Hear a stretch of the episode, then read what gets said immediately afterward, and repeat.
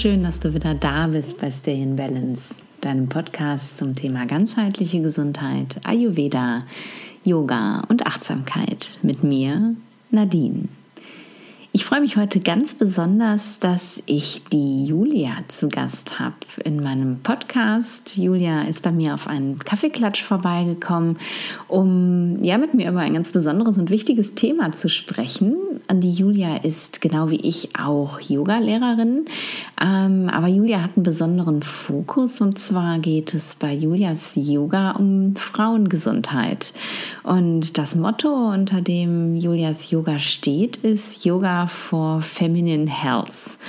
Und ja, es geht ähm, um, um den Zyklus, es geht um die Weiblichkeit, es geht aber auch um unerfüllten Kinderwunsch. Und da hatte Julia ja so viele spannende Sachen zu berichten. Und das war ein Thema, mit dem ich mich vorher noch nie so wirklich auseinandergesetzt habe. Ich habe ja bislang in meinen Yoga-Stilen praktiziert, weißt du ja jetzt auch schon, ähm, die ja da nicht wirklich unterschieden haben. Yoga für Männer, Yoga für Frauen. Yoga war für mich immer Yoga und ähm, mein einziger Berührungspunkt, den ich hatte, war ähm, Hormon-Yoga, wo eine Freundin von mir eine Ausbildung gemacht hat, wo ich gedacht habe, hm, okay, nee, das ist jetzt so gar nicht deins. Ähm, brauchst du ja auch noch nicht, hast ja keine Wechseljahre. Ähm, aber dass es da eben ja noch mehr gibt, sozusagen, eben was man mit Yoga für, für Frauen, für den weiblichen Zyklus und vor allem auch für Kinderwunsch erreichen kann. Ähm, das finde ich so, so spannend und das ist ein ganz spannendes Gespräch auch dabei herausgekommen, dass mir noch mal so ein bisschen geholfen hat, auch noch mal über meinen yogischen Tellerrand hinauszuschauen. Ja, und ja, jetzt nehme ich dich einfach mal mit in das Gespräch. Viel Spaß. Ja, hallo liebe Julia. Ich ähm, freue mich total, dass du dir heute Zeit genommen hast, ähm, bei mir sozusagen auf den Kaffeeklatsch vorbeizukommen in meinem Podcast. Ähm, das ist auch so das erste Mal, dass ich tatsächlich jemanden eingeladen habe auf einen Kaffee oder einen Tee, ähm, den ich vorher noch gar nicht so richtig kannte. Ich bin ja mehr oder minder über dich gestolpert, weil wir beide äh, Mentoren sind im Committed Health Club von der Jana Scharfenberg. Und du hast kurz angerissen, was du machst. Und ich war gleich so, wow, cool, tolles Thema will ich, habe ich noch gar keine Berührungspunkte mit, will ich unbedingt mehr darüber erfahren. Und dann habe ich gedacht, bevor wir uns irgendwie äh, zusammensetzen und du erzählst mir was, ähm, erzählst du mir doch einfach in meinem Podcast was, weil dann haben meine Hörer auch noch was davon. Ähm, ja, vielleicht magst du einfach mal dich vorstellen kurz und erzählen, wer bist du eigentlich und was machst du? Sehr gerne. Hallo, liebe Nadine, und herzlichen Dank, dass ich bei dir auf dem Podcast sein ähm, darf. Und ich freue mich sehr auf unser Gespräch. Ähm, genau, du hast es ja schon gesagt, mein Name ist Julia. Ich wohne in der Schweiz, im Norden äh, von der Schweiz und habe einen kleinen Sohn, der ist jetzt äh, ein bisschen älter als anderthalb Jahre. Und ich habe, ähm, ich bin Yogalehrerin, Yogalehrerin spezialisiert für Frauen. Also ich nenne das immer Yoga for Feminine Health.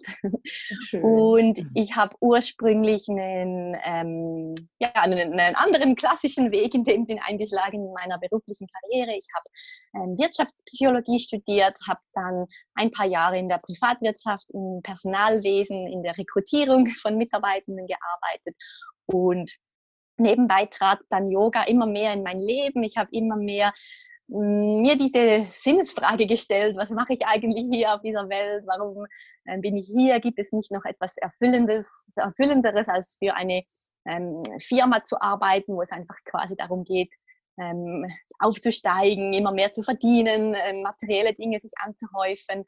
Und genau, habe dann irgendwann, ich glaube, wann war dann das, 2016 oder 17? Nee, 16 glaube ich schon, krass, habe ich den Absprung dann ganz ähm, gewagt, habe ähm, wirklich damals habe einen Job gekündigt, habe die Wohnung aufgelöst.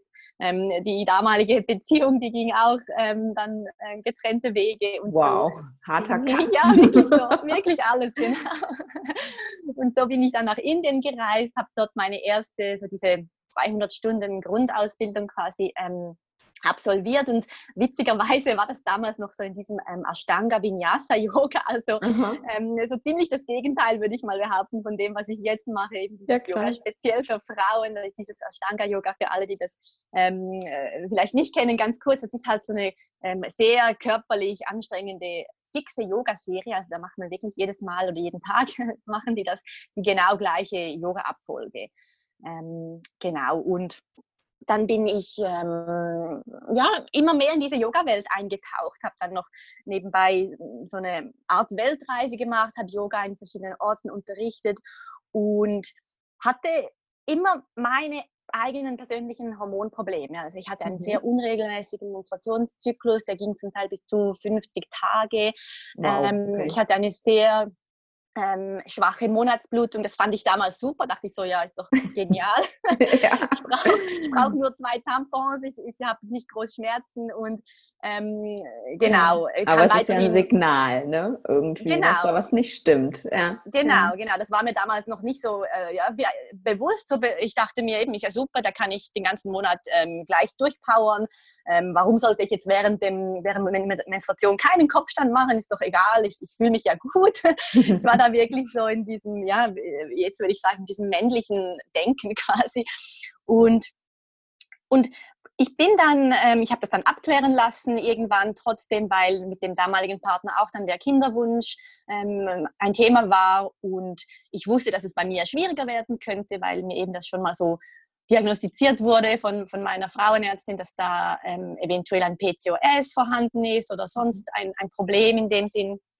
Und ähm, genau, wurde dann von, zur Spezialistin geschickt, zur Endokrinologin und die hat dann auch wirklich mich gut abgeklärt mit Bluttests, mit einem Hirnscan sogar noch. Wow. Und, ähm, und die, die, Diagnose war dann quasi Unfruchtbarkeit, dass ich keine, dass mein Körper kein Östrogen bildet, dass ich ähm, keine Eisprünge habe, obwohl ich immer die, die, die Blutung hatte, aber sie meinte, das wäre keine richtige Blutung in dem Sinn, sondern mehr so eine, ähm, ja, einfach, einfach so, weil sich die Schleimhaut halt schon ein bisschen aufbaut, auch wenn kein Eisprung in dem mhm. Sinn stattfindet.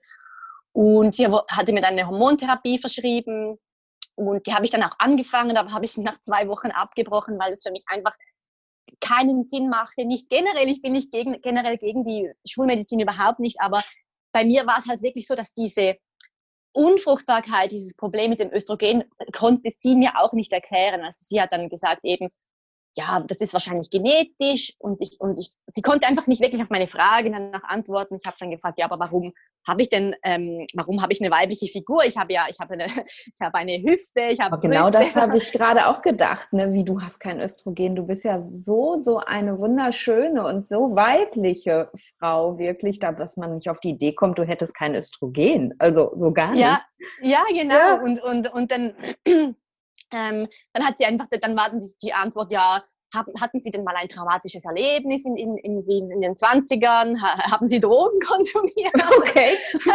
und, und, beides äh, ist bei mir zum Glück überhaupt nicht der Fall gewesen. Und, ähm, und dann dachte ich mir einfach, das macht für mich keinen Sinn, dass ich eine wirklich krasse Hormone nehme, ohne dass man eigentlich genau weiß, was das Problem ist. Mhm. Ähm, und dann habe ich mich so auf diese Reise begeben von diesem ähm, ähm, alternativen Ansatz, was kann man mit Ernährung machen. Ich bin auf den Ayurveda gestoßen ähm, und dann, ähm, ich muss schauen, dass ich nicht zu viel erzähle, dass ich irgendwo danach, es war dann einfach so, dass ich dann, äh, ich hatte eine neue Partnerschaft und ich habe dann ähm, es hat dann geklappt mit einer Schwangerschaft, ähm, ob, also auf natürliche Weise. Ach, wie schön. Ähm, obwohl ich dann mein, mein Zyklus damals ähm, immer noch nicht so ideal war, aber ich konnte halt schon einiges tun mit diesen, ähm, auf diesem alternativen Weg, auf diesem ganzheitlichen Weg und bin dann erst später, wo dieses Thema Kinderwunsch oder, oder einfach so ähm, Frauengesundheit pausiert hat für mich eigentlich, bin ich per Zufall auf diese Yogaschule gestoßen, die eben diesen weiblichen Ansatz ähm, verfolgt. Mhm. Und ich habe das gelesen und das war wirklich so, wow, ich habe ich hab diese Ausbildung, die, den Inhalt von dieser Ausbildung gelesen und ich wusste einfach, das ist genau das, was das macht für mich einfach total Sinn, dass ja. wir Frauen ähm, nicht, also dass wir einfach gewisse Dinge beachten dürfen, wenn wir Yoga praktizieren ähm, und vieles halt, was uns in Yoga auch in der Ausbildung ähm, erzählt wird, was im Hatha Yoga ähm, ist eigentlich sehr männlich, wurde ursprünglich von Männern und für Männer in dem mm. Sinn ähm, genau. erfunden oder konzipiert. Ja. Und wenn überhaupt, dann hört man ja als Frau einfach so, ja, wenn du gerade deine Menstruation hast, dann machst du jetzt eben nicht den Kopfstand zum Beispiel. Und, ähm, und, und das ist einfach sehr schade, weil man da noch viel mehr beachten kann als Frau und so den, ähm, ja, ich würde ich würd behaupten, die, die Gesundheit wirklich nochmal auf ein anderes Level bringen kann. Einerseits ganz körperlich und andererseits auch die Verbindung, einfach so diese ähm, vielleicht auch spirituelle Verbindung zum Frausein, zum, ähm, zum, zur eigenen Weiblichkeit, zum, zum Menstruationszyklus, dass man das nicht so als Fluch ansieht, sondern wirklich als etwas Wunderschönes, das wir mhm. Frauen ähm, ja, in unserem Körper haben. Ähm, genau, und hat dann eins zum anderen geführt und ich habe dann bin da in dieses Thema eingetaucht und jetzt unterrichte ich das. Ähm, also ich habe verschiedene Yogakurse zum Thema eben Feminine Yoga, zum Thema ähm, spezifisch Fertility Yoga, also zum Frauen, die ich da begleite, die einen unerfüllten Kinderwunsch haben. Ähm, genau, ich, ich, biete hier das ganze Spektrum an, quasi von ähm, für Frauen.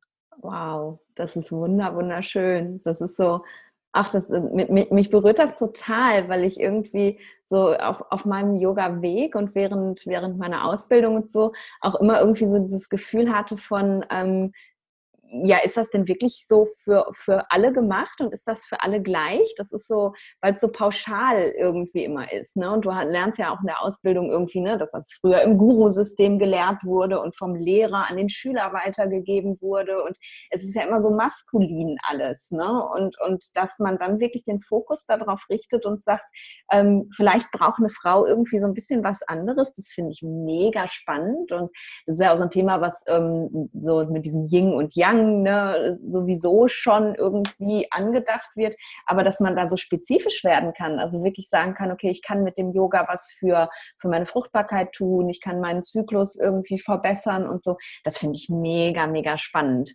Ähm, und du trennst dann aber auch, ähm, beziehungsweise es ist auch getrennt irgendwie nach, nach Themen, wie man dann unterrichtet. Also wenn ich jetzt zum Beispiel zu dir komme und sage, okay, ich ähm, versuche seit Jahren schwanger zu werden, es funktioniert nicht, dann kriege ich ein anderes Yoga, als wenn ich als Frau komme und sage, boah, ich ähm, habe gar keinen Kinderwunsch, aber mir geht's, glaube ich, hormonell nicht gut. Ich habe einen ganz komischen Zyklus oder ich habe Wechseljahrsbeschwerden oder sowas.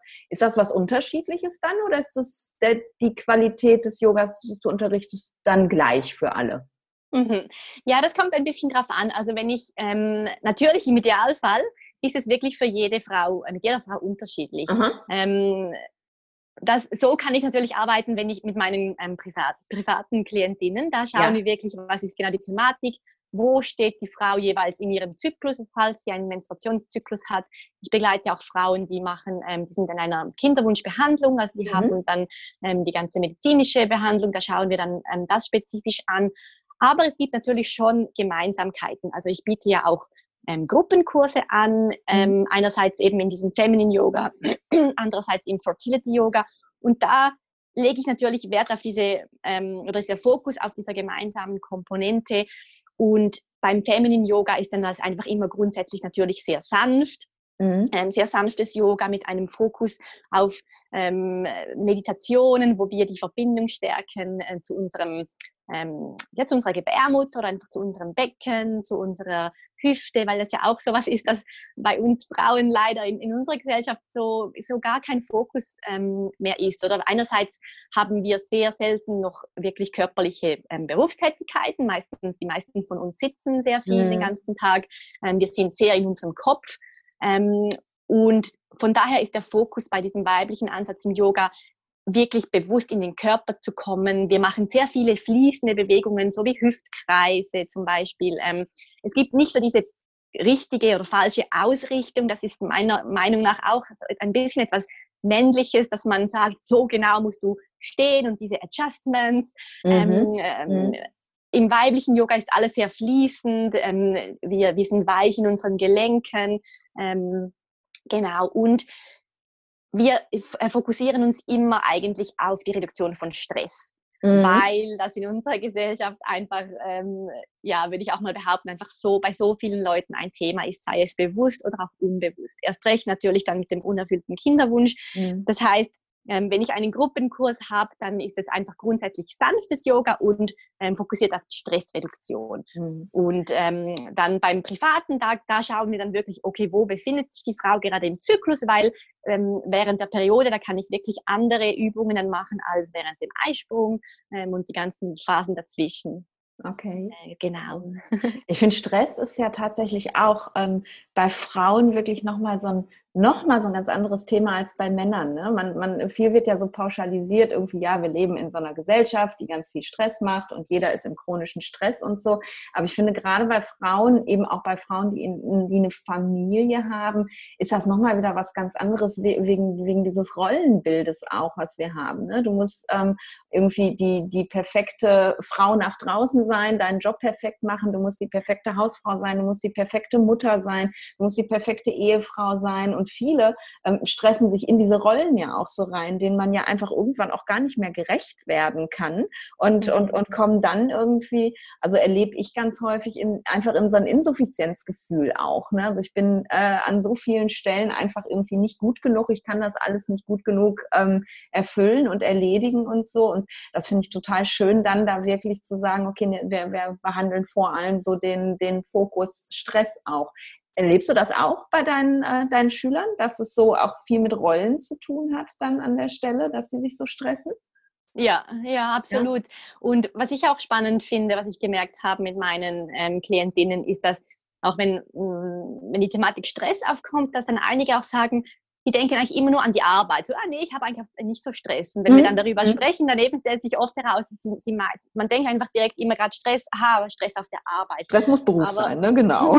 ja, genau. Aber wie du sagst, das, das Thema Rollenbild, ähm, das Thema genau eben, ähm, ein, ein, als Frau muss man ja fruchtbar, fruchtbar sein. Und ja. wenn es jetzt ähm, ein paar Monate nicht klappt, dann, dann ist direkt die Frau im Fokus zuerst immer und ähm, auch andere Stressfaktoren, also wie ähm, zum Beispiel eine, Ernähr eine Ernährung, die nicht optimal ist, ähm, zu viel oder zu wenig Sport, mhm. ähm, die ganzen Umweltgifte, das, das ist für unseren Körper natürlich auch Stress, wo wir im ersten Moment gar nicht so ähm, so dran denken. Und jetzt, wo wir gerade aktuell in dieser Corona-Krise ja. sind, ich denke auch das egal wie bewusst, ich denke, viele von uns nehmen das natürlich ganz bewusst jetzt wahr als Stress, aber ich glaube, ich glaube, auf eine unbewusste Ebene stresst uns das alle zu einem gewissen Grad jetzt diese, diese Situation, was gerade in der Welt passiert. Und ähm, ja, genau, von daher, ich glaube, das ist ein sehr wichtiges ähm, Thema, diese Reduktion von Stress. Mhm. Ja, ja.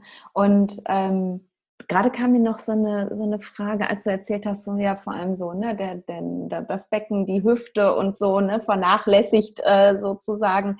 Ähm, arbeitest du dann auch ähm, mit, mit Chakras? Weil das ist ja auch ähm, viel eben tatsächlich, ne, das unterste Chakra und Erdung und, und Fruchtbarkeit ja. und solche Sachen. Ist das auch ein Thema dann im Frauen-Yoga?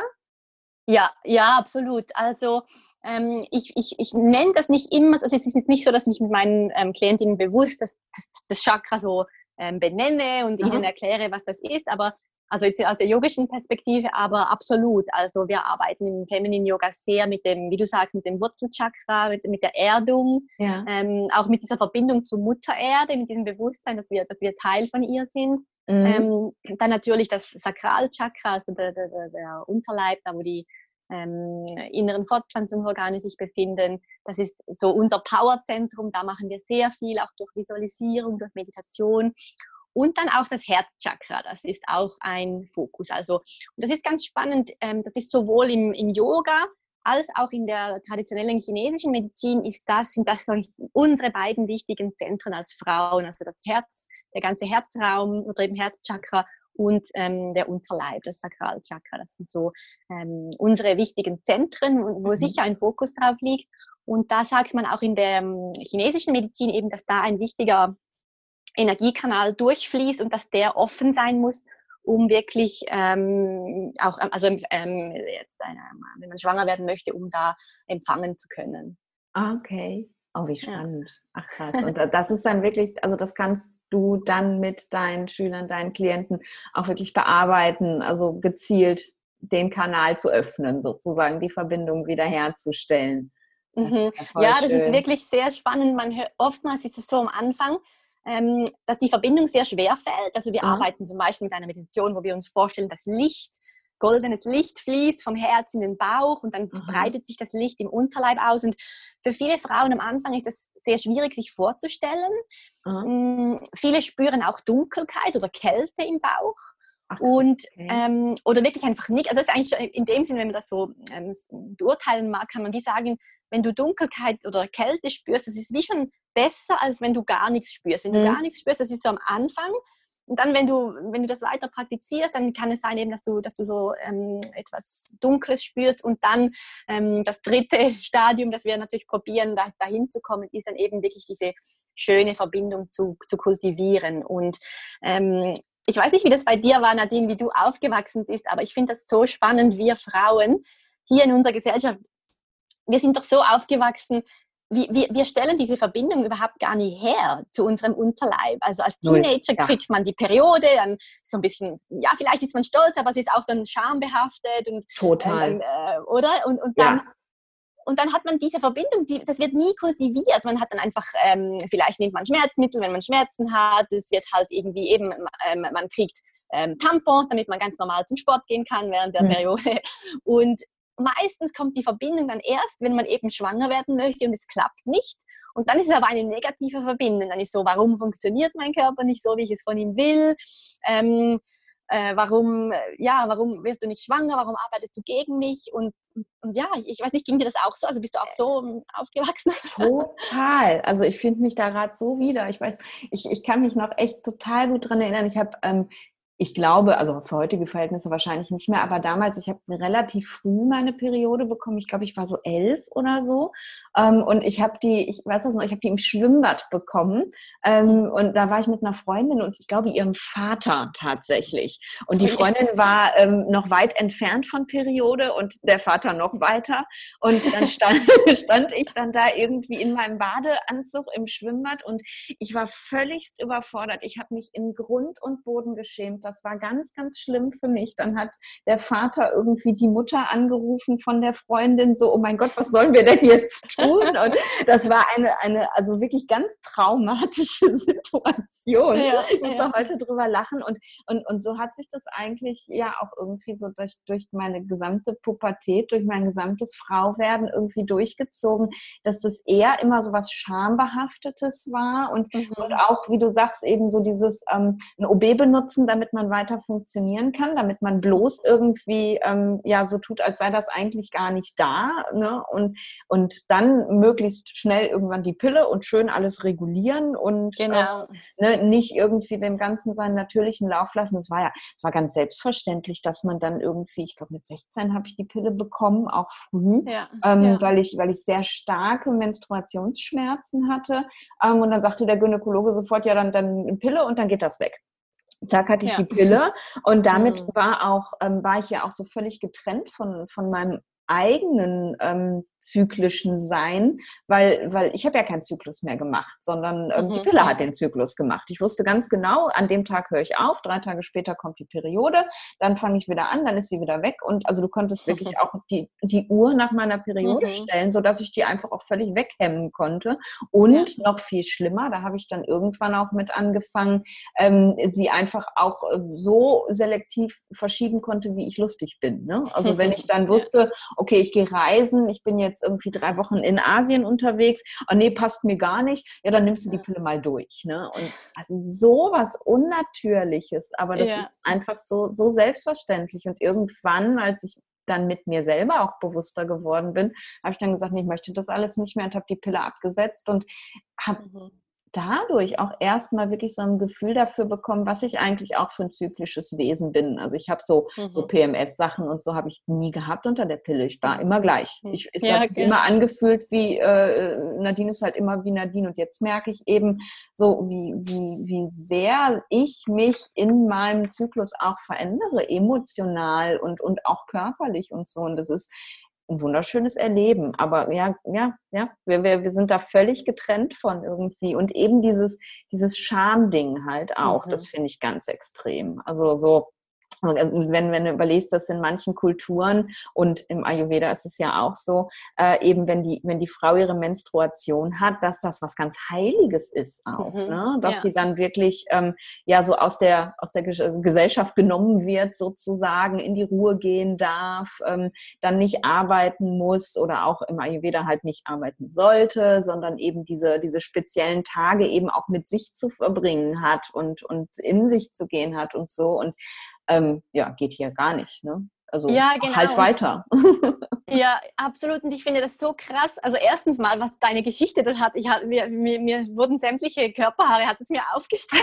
ich denke, das ist, das ist so traurig. Und ich meine, das ist ja überhaupt, das ist wahrscheinlich eine Geschichte von so vielen Frauen. Ja. Das, das ja. so, beginnt, so beginnt eine wunderschöne Reise zu deinem Körper mit diesem Schamgefühl, mit dieser Überforderung, ja. wo in anderen Kulturen eben ein Riesenfest veranstaltet wurde.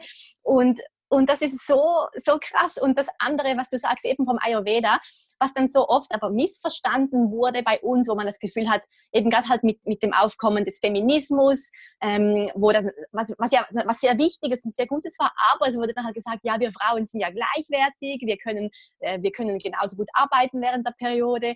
Und wo es ja überhaupt nicht darum ging, ursprünglich zu sagen, dass die Frau wenn etwas Schlechtes ist, mhm. sondern eben, dass sie die Ruhe sich gönnen darf, dass es etwas ist, was sie für ihren Körper tut. Und das wurde, oder wird bis heute ja ähm, äh, einfach wurde das genommen, dieses Prinzip, und ins Negative umgedreht, wie zum Beispiel in Nepal, wo es dann heißt, die Frau ist schmutzig. Äh, ich ja. glaube inzwischen zum Teil leider auch in Indien, die Frau, ja. das ist etwas Ekliges, das ist unrein. Die Frau in Nepal sterben regelmäßig junge Mädchen, weil sie müssen dann in diese Hütten gehen, haben da ähm, keinen Zugang zu sauberem Wasser. Zum Teil, ich habe gerade letztens gelesen, ein junges Mädchen das ist gestorben, weil es so kalt war und sie musste sich ein Feuer machen, ist dann verstickt in diesem Rauch. Mein also Gott. ganz, ganz ja. schlimm. Und, und also so ganz falsch verstanden einfach. Absolut falsch ne? interpretiert. Ne? Ja. ja. genau. Ja. Oh Gott, wie schrecklich. Ja. Ja. ja, ja, und das, das, das ähm, stigmatisiert ja dann noch viel mehr irgendwie, anstatt das als was Heiliges und Schönes zu sehen, zu, zu jemanden zu so einem Aussätzigen dann zu machen, ne? Irgendwie. Oder wie wir in unserer Welt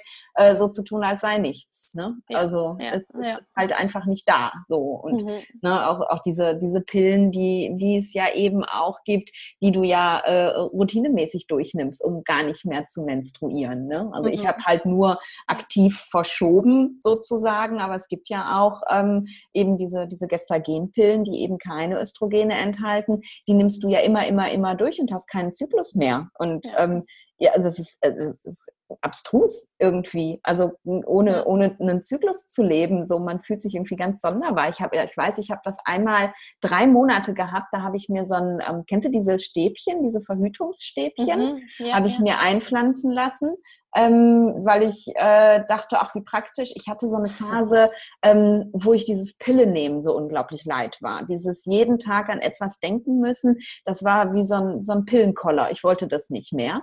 Und dann habe ich gedacht, ach super, dann hast du das im Arm, dann musst du dich nicht mehr kümmern. Mhm. Ähm, und habe eben wirklich drei Monate gar keinen Zyklus mehr gehabt. Und das war ganz sonderbar. Also wirklich ganz abstrus. Ich habe es dann wieder rausholen müssen, ähm, weil mir die Haare ausgegangen sind. Das war nicht schön. Ich habe sowieso nur sehr dünnes Haar. Wenn dann auch noch alle ausfallen, dann sieht man sehr komisch aus. Also raus damit nach drei Monaten. Und das war auch ganz erstaunlich, dann festzustellen, dass ich mich gefreut habe, dass ich meine Tage bekommen habe. So, also es war wirklich, auch wenn das natürlich nicht echt war, weil das auch wieder nur eine Pillenpause-Periode mhm. war, aber ich habe wirklich dann gemerkt, wie sehr mir da einfach was gefehlt hat, in so einem anderen Rhythmus zu sein oder gar keinen mehr zu haben. Und ähm, ja, voll, voll schön, einfach so ein Thema eben wirklich auch laut ansprechen zu dürfen und zu sagen, nee, ich mache ähm, ja speziell was für den weiblichen Zyklus, weil der so, so wichtig ist. Voll gut. Mhm. Haben deine Teilnehmer denn da am Anfang ähm, Berührungsängste? Also ich meine, ich spreche da jetzt ganz offen drüber. Ich erzähle, dass ich mitten im Schwimmbad geblutet habe. Aber es gibt ja bestimmt auch Leute, die ähm, da auch erstmal irgendwie eine Scham haben, darüber zu sprechen, oder? Erlebst du das?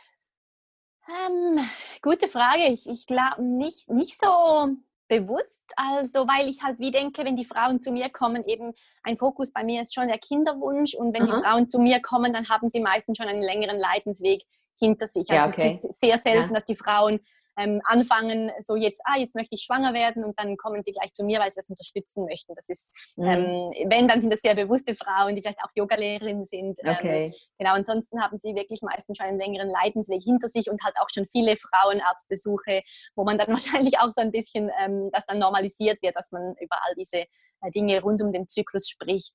Ja. Und ähm, bei den Workshops, ich mache auch regelmäßig Workshops, ähm, wo es dann darum geht, nicht jetzt spezifisch Kinderwunsch, sondern ähm, der Workshop, der heißt Learn to Love Your Cycle, also wo wir darüber ah. sprechen, oh. über die vier mhm. Phasen des Zyklus, jetzt weniger so biologisch als mehr so dieses ähm, energetische, die vier Phasen, wie man das eben mit Yoga unterstützen kann, auch mit ähm, Ernährung, mit ätherischen Ölen, was alles da noch dazugehört. Und da ähm, Nein, äh, würde ich sagen, die Frauen, ähm, die Frau, das ist so, ah, äh, sie wie so ein großes Ausatmen. Endlich darf ich mal darüber sprechen. Ach cool. Weil wirklich auch so bewusst wird, wie, wie, wie, abstrus das, das ist. Jede, jeder zweite Mensch auf diesem Planeten hat, dieser, hat diesen Zyklus. Ja. Und das ist irgendetwas, das so, das, das so schambehaftet ist. Und ähm, ja, nee, von, von daher ähm, zum Glück, nee, wurde, wurde mir das nicht äh, so bewusst. Aber natürlich, Frau, viele Frauen, die, die, die kommen natürlich gar nicht bis zu mir, weil dann vielleicht vorher eine Blockade wahrscheinlich ja, da ist, ja, dass gut, man nicht über dieses Thema spricht. Mhm. Ja, ja, cool. Ja. Ich habe gerade was gehört, da muss ich unbedingt nochmal rein, weil ähm, ich bin ja auch sehr, sehr, sehr verrückt nach ätherischen Ölen. Ich arbeite ganz viel damit, also primär für mich selber, gerne aber auch mal so in Yoga-Klassen und so. Ähm, und du hast gerade gesagt mit ätherischen Ölen, da muss ich nochmal genauer nachfragen und war, ähm, wenn du sagst, man kann halt wirklich in den Phasen des Zyklus mit unterschiedlichen Ölen auch arbeiten. Mag, magst du mir erzählen, so was, was du da so für Empfehlungen hast? Also was sind die Öle, die besonders eben für den weiblichen Zyklus ähm, aus deiner Sicht und aus deiner Erfahrung wichtig sind? Mhm. Ja, also grundsätzlich denke ich immer, ist es, ist es relativ schwierig, ähm, so allgemeine Empfehlungen abzugeben, weil ja. ich glaube, ich sehe, ich sehe hier so ein bisschen die Tendenz bei ätherischen Ölen, das kommt jetzt sehr, sehr in Mode mit diesen, ja. diesen Großverteilern, ich will ja. jetzt hier keine Namen nennen, nein, nein, ähm, wo, dann, wo, dann sehr, genau, wo dann sehr viele Leute plötzlich zu ähm, Aromatherapeuten werden. Mhm. Und auch ich bin keine ausgebildete Aromatherapeutin, das möchte ich hier sagen. Und ich, ich glaube, ätherische Öle, die sind, ich liebe sie auch über alles, aber es ist kein, ähm, wie auch Yoga nicht, kein äh, Mittel, das Wunder vollbringt. Ja. Und man muss aufpassen, weil es sind potente ähm, Wirkstoffe, auch wenn Total. es natürlich ja. ist. Ähm, von daher, also bitte eben, wenn ich jetzt ein gewisse paar Öle nenne, jede Frau soll sich hier informieren, die das interessiert, soll mhm. vielleicht auch einen Rat holen von einer ähm, ausgebildeten Aromatherapeutin und nicht einfach so das, was man auch auf Instagram hört, nimm dieses Öl gegen das und ähm, dann ist irgendwie alles gut. Also sehr ja. individuell, würde ich ja. sagen, und, und okay. sehr, sehr vorsichtig damit sein. so, das ist mein kleiner Disclaimer. Unbedingt, ähm. finde find ich total wichtig, dass du das gesagt hast, weil es ist einfach, äh, es ist alles einfach immer zu pauschal. Ne? Und wenn ich, also aus ayurvedischer Sicht dann da auch nochmal drauf gucke, ähm, ist es halt wirklich auch so, du kannst mit manchen Sachen äh, dann auch viel durcheinander bringen und eben mhm. nicht mhm. gut machen und so. Und deswegen super, dass du das nochmal gesagt hast. Danke. Genau. Genau. Und, und was ich auch, ich, ich habe zu Hause ein Buch, das ich gerade am Lesen bin, ähm, wo es auch nochmal sehr, wo sehr ähm, so Studien, also was sehr wissenschaftlich ist. Und das fand ich sehr interessant, weil man zum Beispiel ähm, das Thema Lavendel mhm. ähm, ist ja so, da, ist ja der, das ätherische Öl für Beruhigung, für Stressreduktion, ähm, mhm. zum Einschlafen. Und, ich, und das stimmt, also es stimmt wirklich auch für viele, ja. aber anscheinend nicht immer. Also da stand wirklich auch, dass es gewisse Leute gibt, für die ist Lavendel sehr aktivierend. Ah, okay. Also einfach nochmal zum Sagen, es kann wirklich unterschiedlich sein. Darum ist wirklich meine Top-Empfehlung, dass man, dass man für sich das ausprobiert. Also, dass man nicht einfach denkt, okay, Lavendel ist beruhigend, das nehme ich mhm. jetzt so, sondern dass man, man schaut, hilft es mir beim Einschlafen, ähm, wenn man es vielleicht das aufs Kissen, ähm, zwei, drei Tropfen ähm, auf das Kissen tut oder in einen, wenn man so einen Diffuser, äh, so einen Vernebler zu Hause hat. Genau, dass man, dass man schaut, wie das auf, also wirklich, dass man die eigenen ähm, Sinne stärkt und wirklich die eigenen, wie sagt man, die Eigenverantwortung. Also nicht, ich habe jetzt gelesen, Lavendel ist beruhigend, also ist es so, mhm. sondern für sich ausprobieren, wie ich mache das jetzt mal an und das dann auch nutzen, so als einen Moment der Achtsamkeit. Okay, ja, wie, wie fühle ich mich jetzt, nachdem ich eine Stunde lang diesen Lavendel ähm, in, in, meiner Wohnung ähm, äh, vernebelt habe, zum Beispiel. Ja. Also das würde ich wirklich ähm, empfehlen. Und ich finde es auch sehr schön, wirklich zu, zu schauen, was, was riecht gut für mich. Also oftmals viel weniger ich, ich arbeite sehr intuitiv mit den Ölen, anstatt dass ich jetzt nachlese, was hat genau laut dem Theoriebuch für welche ähm, Wirkungen, auf was habe ich denn gerade Lust? Habe ich gerade Lust auf ein paar Tropfen ähm, Weihrauch oder eben Lavendel oder ähm, ein sehr anderes, sehr weibliches Öl ist, die, ist das die Rose oder Rosengeranie. Mhm. Ähm, genau, ein weiterer Klassiker ähm, bei so den, dem Thema Hormonregulation ist der Muscatella Salbei oder oh, das liebe ich sehr. Englisch. Ja. Ja, ja. Und, und, und, und das ist spannend, weil eben du sagst gerade, das liebst du sehr. Das heißt, wahrscheinlich ist das für deinen Körper auch total gut. Mhm. Ähm, es ist ein Öl, das aber in der Schwangerschaft zum Beispiel ähm, nicht empfohlen wird. Und, ähm, und da, und da habe ich auch schon von Schwangeren gehört, dass sie wirklich kaum waren sie schwanger, konnten sie dieses Öl überhaupt nicht mehr riechen. Ach was, also als ob der Körper wirklich selber so das Signal auch gibt, hey, ähm, das ist jetzt nicht mehr gut. Ja, ja, Ach, genau. Toll, also toll. wirklich, und, und ich glaube, und ich denke wirklich, je mehr wir uns damit auseinandersetzen, und da passt eben auch Yoga super ins Spiel, dass wir die Meditation, dass wir lernen, wieder in die Achtsamkeit zu kommen, auf unseren Körper zu vertrauen. Mhm. Und je mehr wird uns der Körper auch diese Signale geben mit den ätherischen Ölen.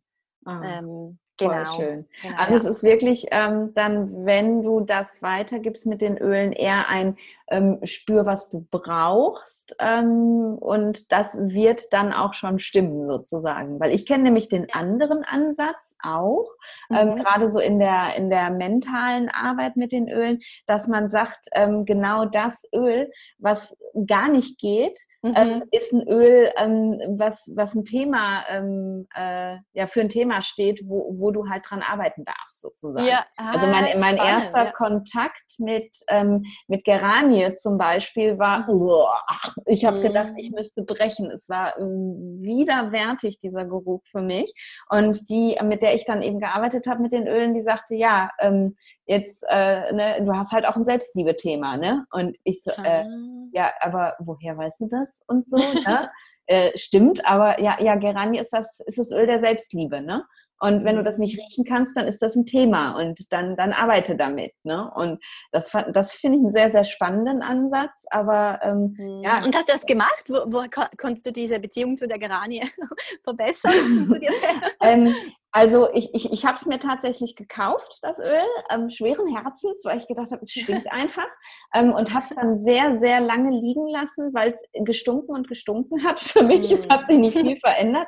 Ich habe immer wieder mal versucht und einen Tropfen aufs Herz und habe gedacht, ach komm, aber es ging irgendwie nicht. Und jetzt letztens habe ich meine, ich habe äh, so viele davon, das ist unglaublich, habe ich die mal so durchsortiert und habe halt ähm, so ein bisschen umgeschichtet, was nehme ich immer so tagsüber mit und was bleibt stehen und hatte dann das Geranien Kastanienöl in der Hand ähm, und habe dann, dann noch mal dran gerochen und habe gedacht, du stinkt überhaupt gar nicht mehr so. Und da mhm. fiel mir ähm, das dann erst wieder ein, ähm, dass das so war damals. Und dann habe ich mich da reflektiert und habe gedacht, ja, du bist auch ein ganz anderer Mensch als damals. Und du hast ja. auch eine ganz andere Verbindung zu dir, ähm, als, als du damals hattest. Und klar, Selbstliebe ist und bleibt immer ein Thema, aber mhm. es ist nicht mehr im Vordergrund, so wie es damals gewesen ist. Und das fand ich sehr, sehr spannend, auf jeden ja, Fall. Also, spannend, aber, also, ja. aber dann verstehe ich es richtig, es war in dem Sinne nicht so, dass dir dann, du hast dann die Gerani regelmäßig angewendet und das hat dir geholfen, zu mehr Selbstliebe zu finden, das, das dann besser zu riechen, sondern der Prozess war wie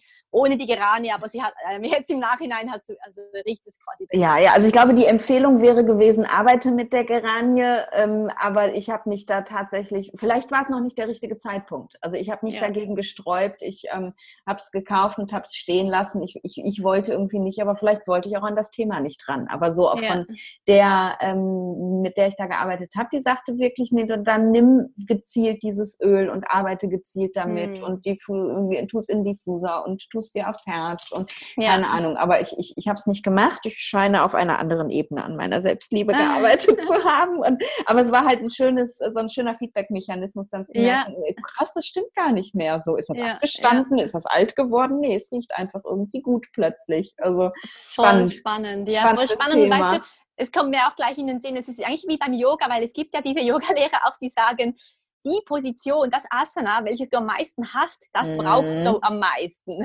Ja. Und dann gibt es die, äh, die sagen, absoluter Quatsch, ähm, hör immer intuitiv auf deinen Körper, das, was du ähm, gerne machst, das tut dir auch am besten. Oder? Das ist eigentlich ja. genau ähnlich, gell?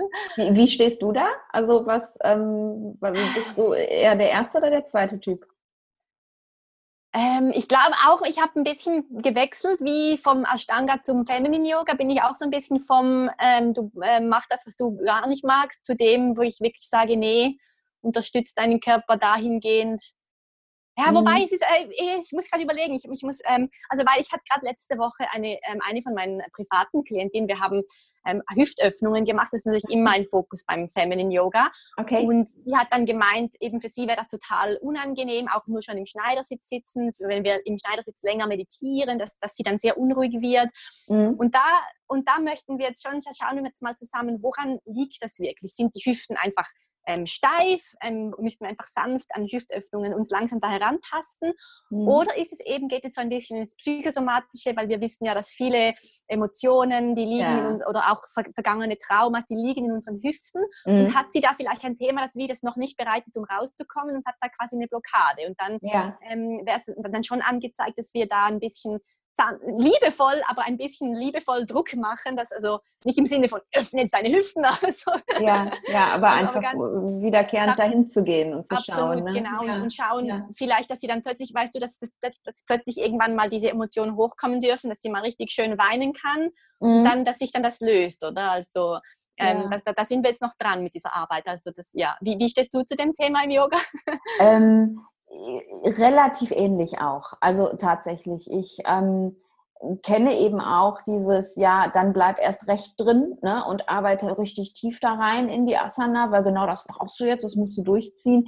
Ähm, mhm. war auch nie so meins, habe ich mich auch nicht so wohl gefühlt. Ich habe dann wirklich immer gemerkt, dass ich dann da in so eine Energie komme, ähm, die sich einfach nicht gut anfühlt und ähm, so ein bisschen ähm, so Kundalini-like irgendwie so Hassgefühle entwickle und keine Ahnung. Und das war mir immer alles zu hart. Ich habe immer gedacht, ja. so, ja, aber muss ich denn durch so viele negative Emotionen durchgehen, um irgendwas zu erreichen und auch körperlich zu erreichen. Und dann kommt eben noch dazu, dass ich ähm, so ein paar körperliche Limitierungen habe, die mir manche Sachen auch einfach nicht ermöglichen. Also ich habe eine, eine Hüftdysplasie ähm, mhm. und habe dadurch zwei völlig unterschiedliche Hüften und ja. ähm, kann zum Beispiel ähm, ohne Probleme mit, also im, im, im kreuzbeinigen Sitz bin ich mit dem einen Knie am Boden und das fällt mir total easy. Das andere schwebt und es wird auch mein Leben lang schweben, weil einfach meine Hüfte so ist, wie sie ist.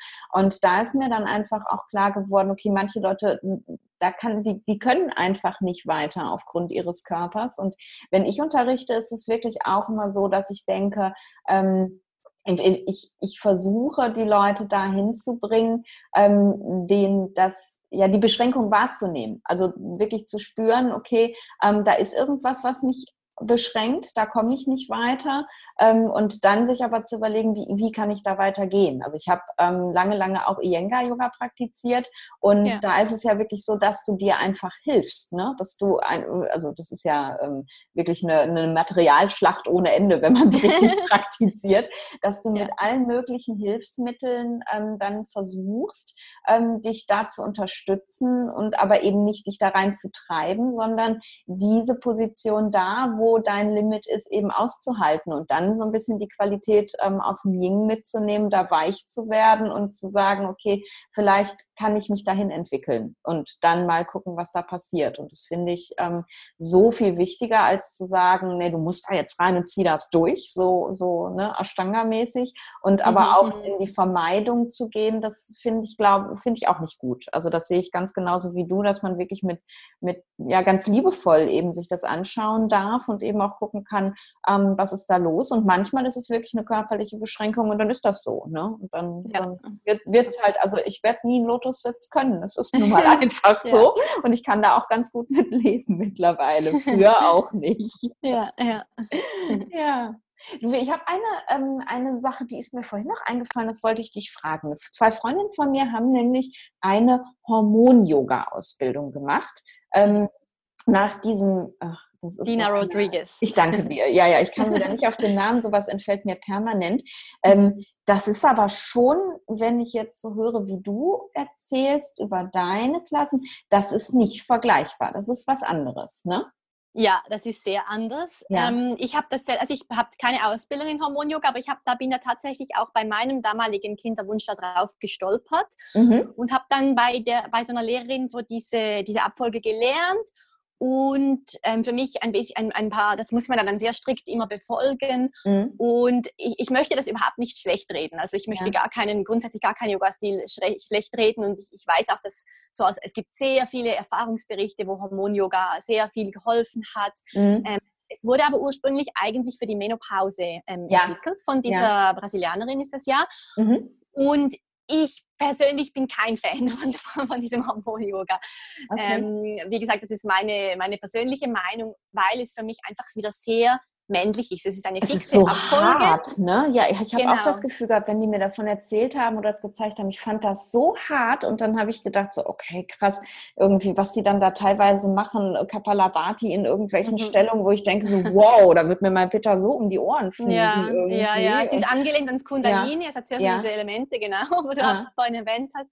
Und es ist einfach so, also bei mir gehen einfach so ein bisschen die Alarmglocken los, sobald man einer Frau sagt, du musst jetzt jeden Tag die gleiche Abfolge machen. Weil das mhm. ist eben, das, das widerspricht einfach so diesem Zyklischen, ja. wo wir eben meiner Meinung nach das ganze Leben als Frau drin sind. Selbst wenn uns die Gebärmutter rausgenommen wird, selbst wenn wir in der Menopause sind, dann können wir wunderschön mit dem Mond arbeiten, mhm. anstatt in dieses männliche Lineare zu verfallen.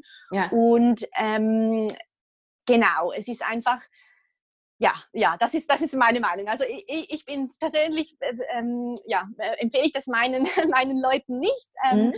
Aber ähm, wie gesagt, es gibt sehr viele Erfahrungsberichte, wo das den Leuten geholfen hat. Von daher möchte ich das auch überhaupt nicht irgendwie dem das absprechen oder so. Also genau. Ja, ja ich, ich fand es wirklich nur spannend, so, weil da, mhm. da hatte ich schon mal so eine Idee von und habe gedacht, so frag mal nach, ist es jetzt das Gleiche? Aber ja, ja, es klang ja, schon von vornherein so viel, viel weicher und viel weiblicher, dass ich gedacht habe, das kann definitiv nicht sein.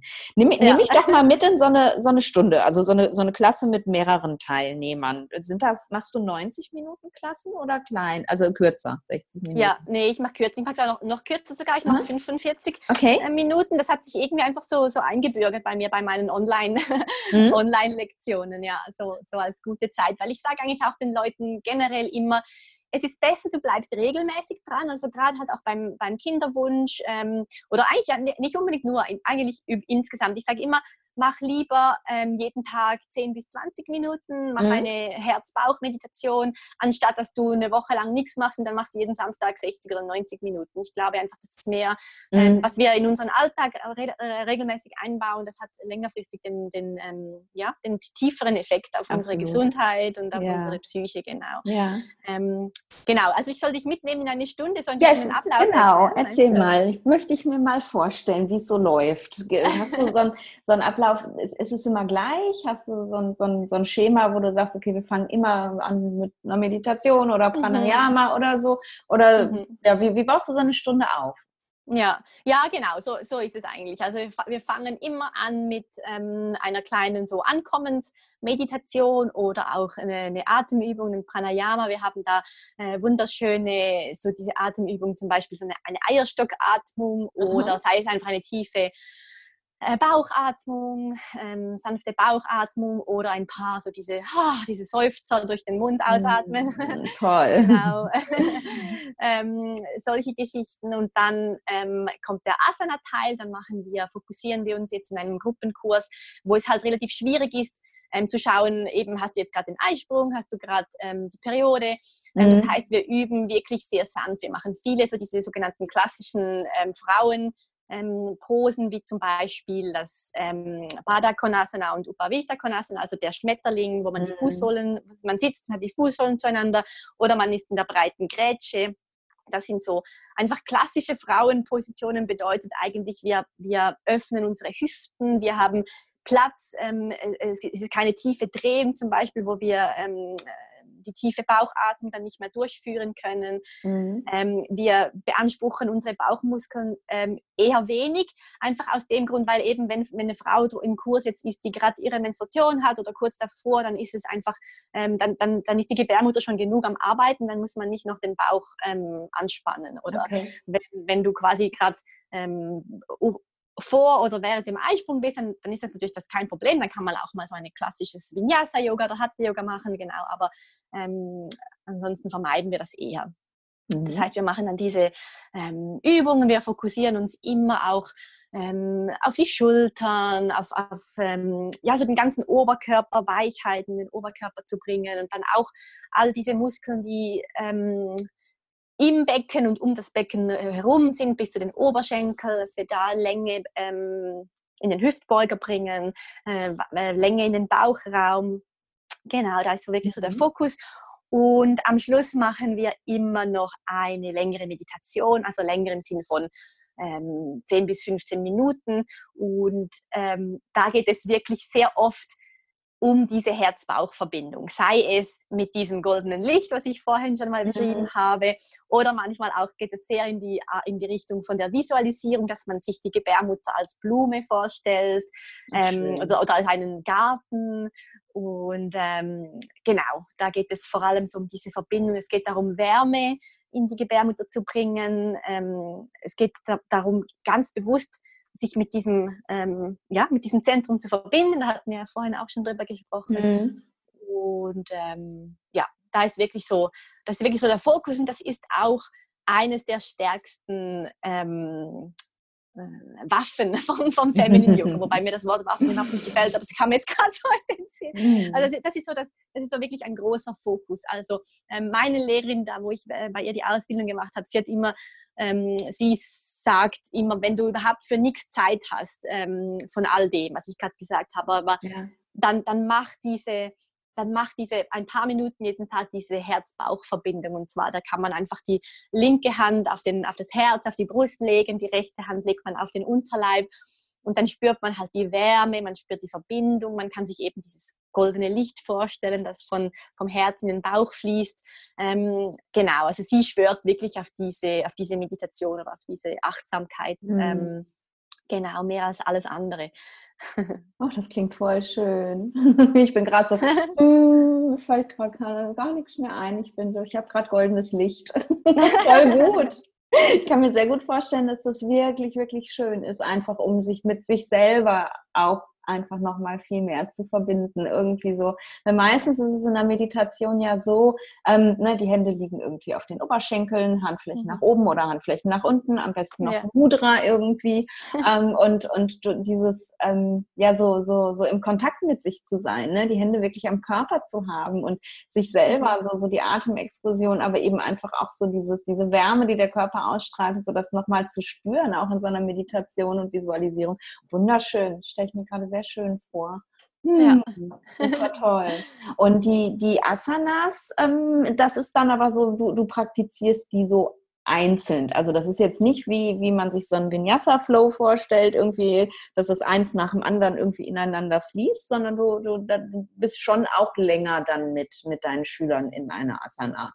Also wenn man sich jetzt einen sitzenden Schmetterling vorstellt oder so, wie lange mhm. verweilt ja. man dann da? Ja, ähm, auch da ist es wieder ein bisschen unterschiedlich. Also wenn ich individuell mit den Frauen arbeite, dann ähm, ist es schon so, dass wir zum Beispiel jetzt während der Periode, da machen wir, da sind wir eher statisch unterwegs, da machen wir mhm. ganz sanfte Übungen mit sehr viel, also mit den Schmetterlingen machen wir unterstützen mit Kisten, ganz vielen mhm. Kisten, dass es wirklich nur eine sehr sanfte Hüftöffnung ist, ähm, bleiben ähm, vielleicht ein, zwei Minuten oder so lange, wie es der Frau ähm, wirklich schön angenehm ist, wie sie sich entspannen kann. Genau, aber ansonsten ist dieses Fließende schon auch ähm, ein Element, das, das, das ich sehr gerne mag und das, das ich glaube auch, ähm, ja, wo, wo ich einen großen Effekt spüre. Ähm, insbesondere so diese Phase nach der Menstruation, also wenn man aufgehört hat zu bluten und dann bis ähm, zum Eisprung, da ist so die Phase, wo man wirklich, da kann man auch ähm, jetzt vom femininen Yoga her ähm, un, ähm, ohne Sorgen in ein Vinyasa-Yoga gehen. Mhm. Da kann man mhm. von, von, mir aus auch mal Hot-Yoga machen, wirklich so ins mhm. Schwitzen kommen. Da kann man auch alle diese Drehungen machen. Das ist so diese unbeschwerteste Zeit in dem Sinn, wo man, wo man, ähm, wo man Gas geben kann, wenn man sich so energetisch fühlt. Und da, ähm, genau, ich mache schon auch sehr gerne diese fließenden Bewegungen, eben auch diese Hüftkreise, die ich erwähnt habe. Mhm. Ähm, genau, um wirklich auch so ja die, die Energie im Körper ähm, fließen zu lassen. Ja, also auch da würde ich sagen, es ist halt so ein bisschen schwierig. Es gibt auch fast keine Antwort, einfach äh, Frage, sondern ja. Antwort, sondern es ja. kommt wirklich immer darauf an, wo bist du gerade in deinem Zyklus, wie geht es dir mhm. gerade und ähm, genau, ich denke, das ist ja auch wirklich eine schöne Verbindung zum Ayurveda, weil auch da gibt es ja sehr selten so diese pauschale Antwort von wegen alle machen jetzt das. Ähm, genau. Total, total. Ich finde auch, also gerade wenn ich eben, also mein, wenn, wenn ich Yoga unterrichte, dann gucke ich eben auch, dass immer der Ayurveda da irgendwie auch seinen Raum hat. Das ist, das ist für mich halt einfach so natürlich und selbstverständlich. Aber es ist natürlich, wenn du eins zu eins unterrichtest, so viel leichter, weil du ja ganz individuell eben auf das Störungsbild guckst. Bei dir ist es halt ja. jetzt die Frage, wo, wo bist du im Zyklus und was willst du erreichen? Bei mir ist es dann wirklich, dass ich sage, okay, ich weiß ganz genau, was hat mein Klient da jetzt gerade für eine Dosha-Störung, wo will ich dran mhm. arbeiten, welches Asana brauche ich jetzt, welches Pranayama. Aber wenn du eine, eine Klasse hast, dann, dann, ich habe ja so viele, also ich habe ja nur Individuen da sitzen. Ne? Jeder hat, hat irgendwie sein anderes Paket und ich kann ja. jetzt nicht pauschal sagen, ich mache jetzt eine Vata-Klasse für alle so. Dann manche genau. profitieren genau. und für manche ist es total Mist sozusagen und, und ja. kommen da raus und denken, oh Gott, jetzt bin ich noch viel unruhiger als vorher. Und das ist ja das Witzige, das gibt es ja eben auch, ne? dass Leute ähm, sagen, ja, ich war im Yoga-Studio, aber das, das hat mir irgendwie überhaupt gar nicht gefallen. Das war, ähm, ich, ich, ich bin ganz durcheinander und aufgewühlt und überhaupt. Und ähm, das sehe ich dann auch. Das sind dann wirklich so, ja, so, so Vatas, die eben dann auch noch irgendwie eine Vata-aktivierende Stunde bekommen haben. Und dann geht das einfach nicht zusammen. Ne? Und deswegen ja. finde ich es halt so schön, ähm, und hoffe, dass sich das noch viel, viel mehr auch entwickeln wird, dass dieser, dieser Yoga-Therapie-Ansatz eben immer größer wird oder größer mhm. werden darf, ähm, dass man eins zu eins arbeitet, weil man da einfach ja nochmal so viel mehr erreichen kann, weil du ganz individuell auf den Einzelnen gucken darfst. Ne? Ja, voll gut. Ja. Ja, ja, genau. Und das, das ist auch so spannend in diesen öffentlichen Klassen, wie du sagst, da spürt man halt wieder so krass diesen männlichen Ansatz vom höher ist höher und schneller und besser ja. und flexibler. Ja. Und ich sage dann schon, ich sage dann immer, die verschiedenen Optionen. Und ich, aber ich sehe genau so viele Leute, die probieren sich dann trotzdem in die Option 2 Natürlich. zu kämpfen. Ja, ähm, ja. Und, und, und ich meine, ich war ja früher auch so und möglichst, ich ja, ich brauche möglichst wenig Blöcke, weil Block bedeutet ja, ich, ich komme nicht so tief in die Dehnung. Ja. Und so dieses, dieses Konkurrenzdenken und, und, und, und ähm, ja, also das ist, ist wirklich ein großer Challenge, äh, ja. eine, eine Gruppenlektion zu führen, ja. Voll. Ja, finde find ich total und ich glaube, dass sich dem auch viele äh, Lehrer, die so unterrichten, gar nicht bewusst sind, wie, wie, was für eine große Verantwortung das auch ist. Also mhm. wenn ich mhm. manche Lehrer sehe, ich gehe halt auch ganz gerne mal ähm, selber in unterschiedlichste Klassen und ähm, da sind dann Lehrer, die sind super mega toll beweglich und die Asanas sehen großartig aus und ähm, die, die führen sie eben auch so aus. Ne? Die sagen, ja, du kannst dir einen Block nehmen, wenn du, ähm, wenn du nicht zum Boden kommst, aber unterrichten es selber so, dass sie mit den Händen am Boden sind. Und dann, ja. dann fühl, fühlt man sich gleich auch angespornt, man muss das auch so schaffen. Also wenn ich, mache ich ganz selten, ich mache gerne mal so Vertretungsstunden, wenn jemand im Urlaub ist und so und unterrichte dann wirklich auch ganz normale, in Anführungsstrichen, Vinyasa-Klassen. Ähm, wenn, wenn ich sowas unterrichte, ich unterrichte immer mit Hilfsmitteln. Auch wenn ich eigentlich weiß, ähm, ich, ich könnte ohne. Ich mache das prinzipiell immer und ich leite das immer mit Hilfsmitteln an, weil ich möchte auch niemanden so, so motivieren, so du musst das jetzt so machen, wie ich das mache. Und ähm, ja, das, es kommt dann manchmal ein bisschen komisch, weil viele denken so, wie dieser Yogalehrerin, warum muss sie denn jetzt die Blöcke nehmen? Ähm, ja, aber ich möchte, ne? Irgendwie ja, so. Und ja, ja, ja da, da, hat man eine ganz große Verantwortung, finde ich, irgendwie seinen ja. Schülern gegenüber. Und die, die, da sind sich viele auch gar nicht so im Klaren drüber, glaube ich. Ja. Mhm. Ach, schön. Ja, Mensch, du Emma, ich könnte jetzt auch noch eine Stunde weiter mit dir reden. Das ist so, so spannend. Vielleicht lade ich dich einfach noch mal ein. Aber ich glaube, mit dem Blick auf die Uhr, wir sind echt eine Stunde schon dran, oh, wow, ähm, ja. sollten wir vielleicht in Anbetracht der Tatsache, dass irgendwann der Fokus auch beim Zuhören verloren geht, mal zu einem Ende kommen. Wenn ich jetzt sage, boah, das hat total mit mir resoniert, ich habe das Gefühl, ich brauche genau das, was die Julia unterrichtet, wie finde ich dich? Mhm. mhm. Ich bin vor allem auf, auf, Instagram bin ich relativ aktiv. Ähm, ich, ich, nehme an, du hast ja auch so Shownotes, wo du das dann Genau, ich verlinke das kannst. alles. Genau. Brauchst jetzt nicht irgendwie die Seiten diktieren, das findet man alles in den Shownotes. Ja, Genau, also Instagram bin ich aktiv und ich habe einen YouTube-Kanal, da kannst du also ähm, ganz ähm, ohne Druck oder ohne, dass du jetzt da was kaufen musst bei mir, kannst du mal in mhm. meinen YouTube-Kanal reinschnuppern. Da habe ich ganz viele Videos schon seit ähm, ja, das über einem Jahr, poste ich da äh, regelmäßig äh, Meditationen, kürzere und längere Yoga-Flows für die verschiedenen Zyklusphasen, ähm, speziell Fertility-Yoga. Ich habe auch ein paar Videos Yoga bei ähm, PCOS, bei Endometriose, ähm, genau, da, da, da, kannst du dich austoben. Ach, cool. Und wenn man dann ähm, ja, mit dir weiter arbeiten möchte und sagt, boah, so ein Eins zu eins, das fände ich ganz großartig, aber du bist ja sehr weit weg von mir jetzt zum Beispiel. Ähm, kann man diese Eins zu eins Sachen dann auch online mit dir buchen oder muss das vor Ort sein? Nein, ich, ich arbeite in der Tat äh, vor allem online mit meinen Kundinnen. Das Toll. heißt, ähm, genau, da, da findest du auch dann ähm, die Angebote auf meiner Website.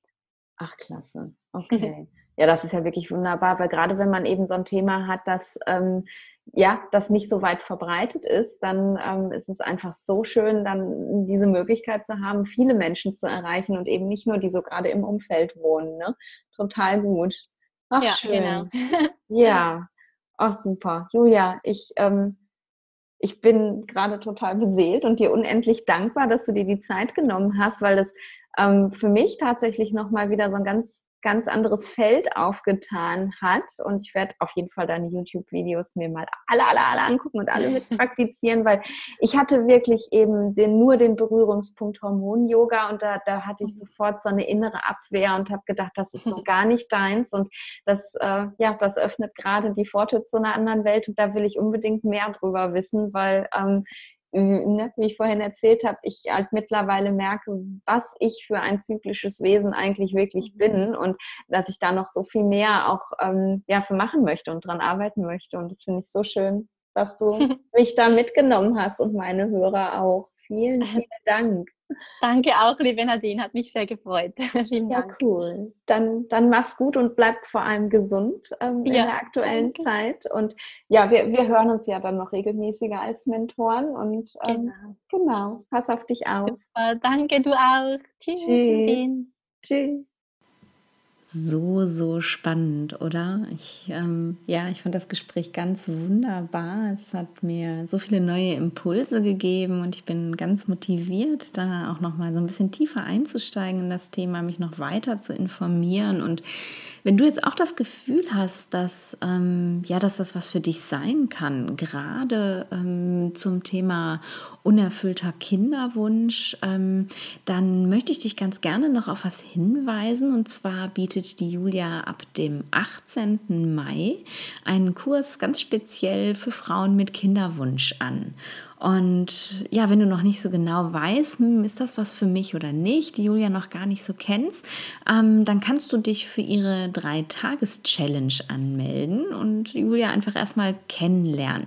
Die Challenge wird vom 4. bis zum 6. Mai stattfinden und ähm, wie du Julia findest und vor allem wie du den Kurs und die Challenge findest, ähm, das findest du in den Show Notes. Da habe ich dir Julias Website verlinkt und da findest du alle weiteren wichtigen Informationen. Und ja, ich hoffe, ähm, dir hat das Gespräch gefallen und wenn das so ist und ähm, du mich ein bisschen unterstützen möchtest, dann würde ich mich wahnsinnig freuen und dir unglaublich dankbar, wenn du mir bei iTunes eine Bewertung hinterlässt. Ähm, einfach nur Sternchen oder wenn du magst, schreib ähm, auch einfach noch was dazu, weil so habe ich die Möglichkeit mit meinem Podcast und meiner Arbeit, aber auch mit den ganzen wunderbaren Menschen, die ähm, so nett sind, dass die bei mir vorbeikommen und ähm, über sich berichten, ähm, ja, noch mehr gesehen zu werden, noch mehr Menschen zu erreichen und ähm, das wird mir eine riesige Freude machen.